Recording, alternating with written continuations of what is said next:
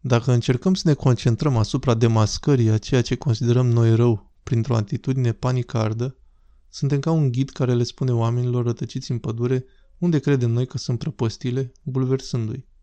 Pare bine, însă oamenii nu doresc în principal asta. Ei doresc să afle calea de a ieși din hățișul în care se află. Nu doresc să fie anti-antichrist. În clipa în care însă cineva le arată calea, fără a-i presa, oamenii urmează cu bucurie, calea implicând bineînțeles și evitarea prăpăstilor, fără a capta oamenilor prea mult atenția de pe calea mântuirii pe care se află. Din această cauză, sfinții nu făceau parte atât din armata anti-antichrist, ci mai degrabă dintre păstorii lui Hristos, care dădeau exemplul de urmat către lumină. Pentru a scăpa de o patimă nu trebuie atât să ne concentrăm pe rău, pentru că răul este întuneric existențial. Încercând să alungăm răul dând cu pumnii în el, dăm cu pumnii în întuneric. Apărem caragioși, ne obosim și tot nu rezolvăm nimic. Dincolo de asta, pot să apară probleme cu sistemul nervos provocate de disperare și de descurajare.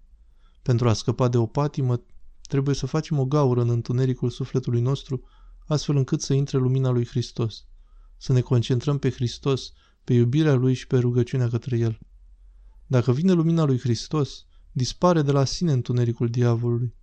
Nu este nevoie să fim în armata anti-antichrist. Nu este nevoie să fim obsedați de planurile diavolului, căci acesta nu poate să facă nimic fără îngăduința lui Dumnezeu.